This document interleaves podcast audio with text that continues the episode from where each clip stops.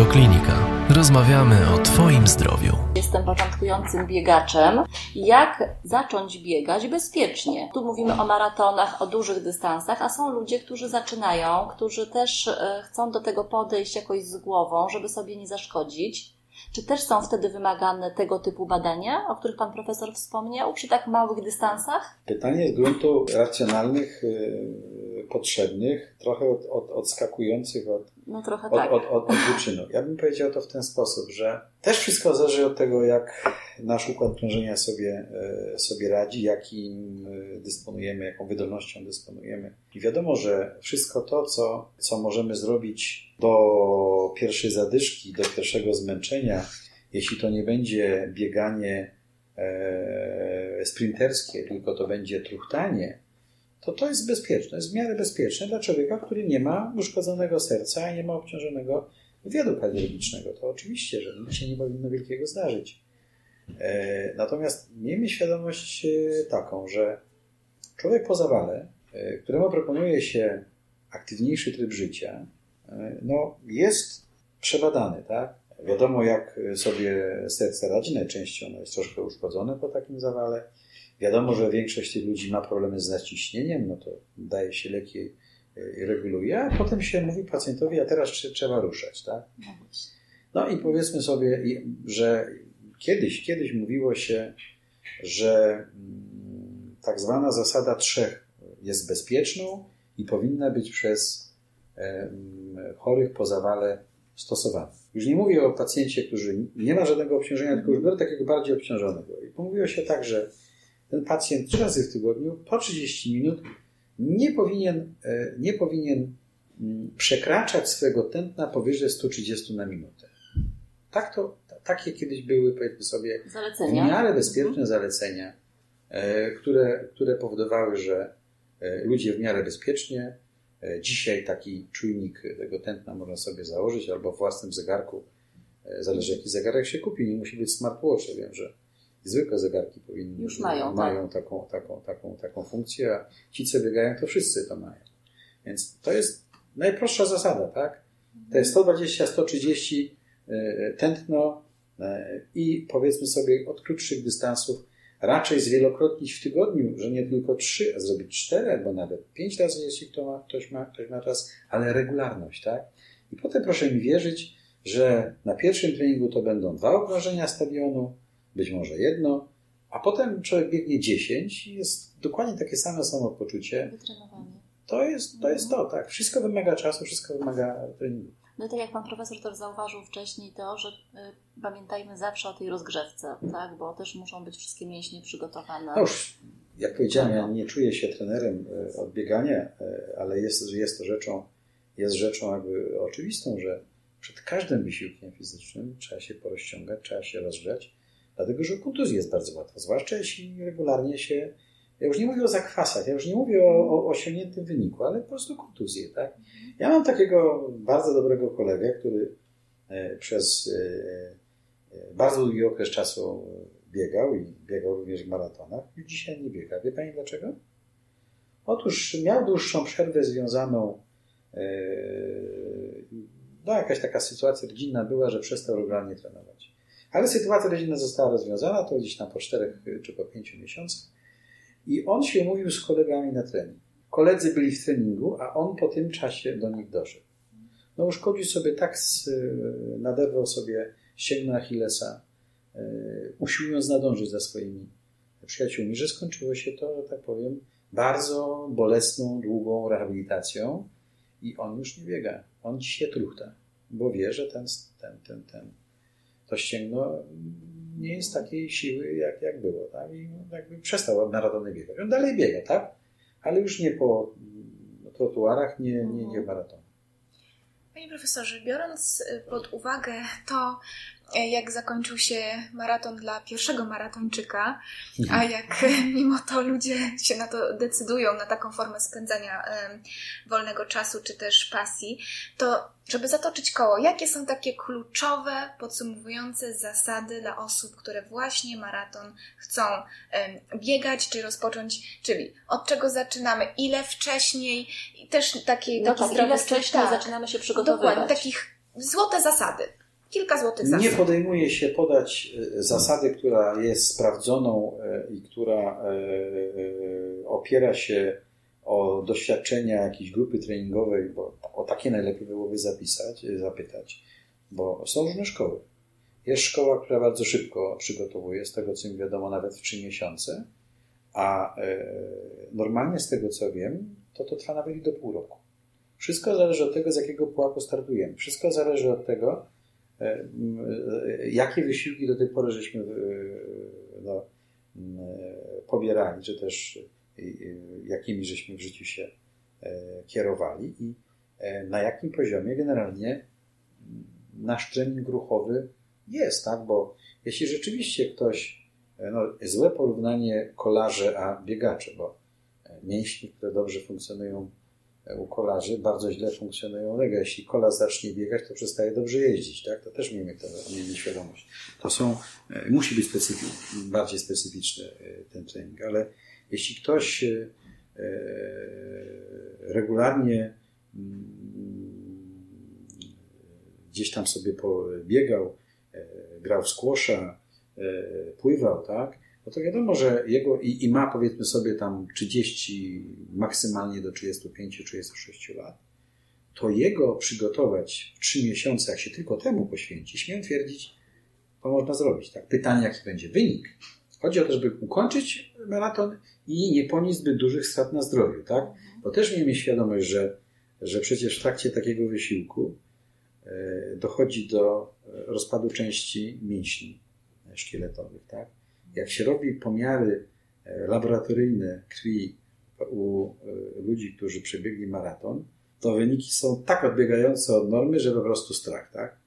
Tego głośno nie mówię, ale taka jest prawda. Im jest mniej przy, przy, przygotowany, im za mocno idzie na wynik, nie do końca dostosowując się do swoich możliwości, to niestety to widać potem w parametrach, parametrach krwi. Więc wydaje mi się, że o tych trzech miesiącach zapomnijmy, to jest, mówię, ktoś nie musi pracować, nie musi nic zrobić, tylko się szykuje do maratonu. O takich nie mówimy. Wydaje mi się, że jeśli chodzi o ludzi, którzy mają życie zawodowe, tak, mają rodziny i muszą e, gdzieś tam ten czas na trening znaleźć, to sobie na pół roku trzeba to spokojnie roz, e, rozłożyć i e, zupełnie inaczej jest ten pierwszy, powiedzmy sobie, okres do pierwszego maratonu, zupełnie inaczej wygląda utrzymanie formy, tak, czyli ten Trening musi być specjalistyczny. To nie, on nie, nie, nie polega na tym, że zaczniemy i będziemy na okrągło, na okrągło tak powiem, wokół stadionu biegać i zaliczać kolejny ten. Nie, nie, nie, nie na tym rzecz, tak? To są tempówki. To jest, y, no, jak pani zaczęła biegać, to, to wie pani, o czym ja mówię. I tutaj jest koniecznie, e, e, e, koniecznie trzeba znaleźć sobie trenera. Ja słyszałem o tym, że są strony internetowe, w których te różne postacie treningu są proponowane, ale ja bym bardzo y, sugerował, żeby y, personifikować trening, tak? Widzieć człowieka, który za tym stoi. Uwierzyć mu, wziąć jeden trening z nim, tak? Potem być w kontakcie. Potem możemy mailowo czy, czy, czy internetowo, y, telefonicznie pewne rzeczy korygować. Ja wiem, mam takiego bardzo dobrego kolegę, który regularnie biega i jak go pytam, a co twój trener? A wiesz co, mój trener, no to tam wiesz, raz w miesiącu, dwa razy porozmawiamy, e, a tak to spotykamy się już przed, samym, e, przed samymi zawodami. Tak? I on internetowo i telefonicznie, on mu wykreśla tam harmonogram tych, tych, tych treningów, ile kilometrów, w jakich tempie, jakie przerwane, jakie to, tamto, siamto, to. Cała, cała nauka, ja uważam, że to jest tak powinno być. Zresztą teraz jest tak dużo programów różnych, nawet na te wszystkie smartfony, które mierzą tak e, dużo parametrów, e, gdzie można to wszystko udostępniać online wręcz, tak? E, gdzie no jest to o, o niebo lepsze niż było kiedyś, tak? Bo Zdecydowanie. Można sobie robić, prowadzić samemu te zapiski, mierzyć parametry. Tylko, że ja bym przestrzegał przed jedną rzeczą. Organizm człowieka to nie jest E, komputer składający się z, z różnych obwodów, które połączone dają całość, a rozłączone mogą być analizowane e, elementami. To jest pewna całość, tak? I e, ja mówię dlatego o personalizacji takiego trenera, bo zwłaszcza jak się zaczyna, to dobrze jest mieć szybką analizę tych danych, bo dane można zbierać, dane nawet można przeglądać, ale czy się wyciągnie właściwe wnioski? Jeśli ktoś ma doświadczenie prowadzenia siebie i innych zawodników, to on może zmodyfikować tą część treningu. Tak? On może coś zmniejszyć, a coś zwiększyć po to, żeby trening był bardzo efektywny. Więc ja myślę, że takie te samodzielne e, tren, e, trenowanie owszem też wchodzi w grę, ale nie na pierwszym etapie. Jeśli nie chcemy za bardzo, e, e, inaczej, jeżeli chcemy w sposób racjonalny uzyskać dobry wynik stosunkowo szybko, to dobrze jest się fachowców zapytać, jak to zrobić mądrze i efektywnie. Tutaj też wchodzi jeszcze jedna sprawa, o której teraz mi się przypomniało, dieta, tak, sportowca. To jest Aha. kolejny temat. To jest, to, jest, to jest temat na kolejny wywiad tak naprawdę, kolejny ale może temat. też wspomnimy e, trochę o tym, tak nie tylko w kontekście maratonów, ale w ogóle w kontekście zdrowego stylu życia i uprawiania sportów. Jak jeść, e, czy, czy, czy jak pić w czasie uprawiania tych sportów, pić, tak? co pić mhm. przede wszystkim, tak? Ja myślę, tu nie chciałbym być, e, jeśli chodzi o to picie, e, ale płynów niewyskokowych oczywiście, e, to, to ja rozumiem, że jest teraz taka moda, znaczy od, od, dłuższego, od dłuższego czasu na picie płynów izotonicznych, tak. mhm. bo te płyny izotoniczne mają być lepsze od tych takich zwykłych. Ja bym powiedział to w ten sposób, że za moich czasów, jak uprawiałem sport, nie było płynów izotonicznych e, i jakoś e, trenowaliśmy i, i nasi lekkoatleci trenowali e, i wcale źle z tym nie było. Więc ja nie podejmuję się powiedzieć, czy płyny izotoniczne są niezbędne. Tak? Natomiast są racjonalne przesłanki, które pozwalają wierzyć, E, w to, że mm, przesunięcia elektrolitowe, które się dokonują w organizmie w czasie wysiłku, e, zmniejszają się i łatwiej jest zachować tą, mm, e, ten, ten, tą, tą dobrą równowagę, jeśli przyjmuje się płyny izotoniczne, czyli osmotycznie zbliżone do, do tego, co nasza krew sobą reprezentuje. Krótko, krótko, krótko mówiąc. Dla tych, którzy tego nie rozumieją, jeśli się zbyt mocno skoncentrowane płyny przyjmuje, to wtedy one jakby wyciągają wodę, e, tak obrazowo już mówię, upraszczam, wodę, e, prawda, i, i żeby rozcieńczyć to, to, to, to, to, tą, tą mocną koncentrację mm, e, i, i, i to miałoby, tak powiem, zaburzyć funk, funkcję komórek. W tym jest trochę prawdy, trochę, trochę, trochę bajki. Jedno jest pewne, że pewnie łatwiej organizmowi przyjmować te E, izotoniczne e, z całą pewnością, a jeśli chodzi o, o, o te substancje, które są mm, spożywane w trakcie wysiłku, to myślę, że doskonałymi e, czy prekursorami w ogóle czegoś takiego są kolarze. Bo to oni, według mojej wiedzy, oni pierwsi w trakcie, w trakcie no przecież nieraz ponad 200 km odcinków mają chwilę tam przerw, gdzie muszą że tak powiem, wypić swoje i, i, i zjeść, i to musi być coś, co zajmuje małą objętość, co daje szybką energię, łatwe, łatwe, łatwe spalanie. A płyny też powinny być wszystkie przyjęte, a nie, a nie tak powiem, odrzucone przez, no, przez organizm, czy to przez, przez nerki, czy, czy, czy przez, przez, przez skórę. Więc to są e, wszystko rzeczy, które też no, taki e, trener powinien o tym e, wszystkim wiedzieć, a samemu jak się zaczyna biegać, dobrze jest w internecie na ten temat poczytać. No, jak to przenieść na, na codzienne życie? No, ja myślę, że nie odkryję żadnej Ameryki, jak powiem, że im nasza waga jest bliższa naszej optymalnej, tym biega nam się łatwiej. Każdy z nas, każdy z nas przeżył taką chwilę, że jesteśmy akurat po świętach Wielkiej Nocy, ale no, jak wygląda bieg przed świętami, a jak wygląda po świętach? Zazwyczaj, według moich informacji, jeśli e, człowiek się tak trochę tylko oszczędza, no to ma te półtorej kilo, dwa kilo więcej po, po świętach, tak? A potem jakby, no bo trudno sobie pewnych rzeczy odmówić. Tak? A mówią złośliwi, że po Bożym Narodzeniu nawet trzy. Bo dłużej i jeszcze cięższe, cięższe wysiłki. Tak? I teraz, jeśli ktokolwiek z nas e, trenował, biegał, no to sam sobie odpowiem na pytanie, Kiedy mu się łatwiej biegało? Czy przed świętami, czy po świętach? Każdy kilogram dodatkowo to jest obciążenie dla naszego ciała, tak? dla naszego układu ruchu. I to oczywiście nie oznacza, że odchudźmy się nie wiadomo jak, no bo w pewnym momencie tracimy również e, e, jakość naszych mięśni, tak? No przecież zanim tkanka tłuszczowa zostanie spalona, co nie jest takie łatwe, to jeszcze przecież możemy stracić troszkę masy, masy mięśniowej przez to.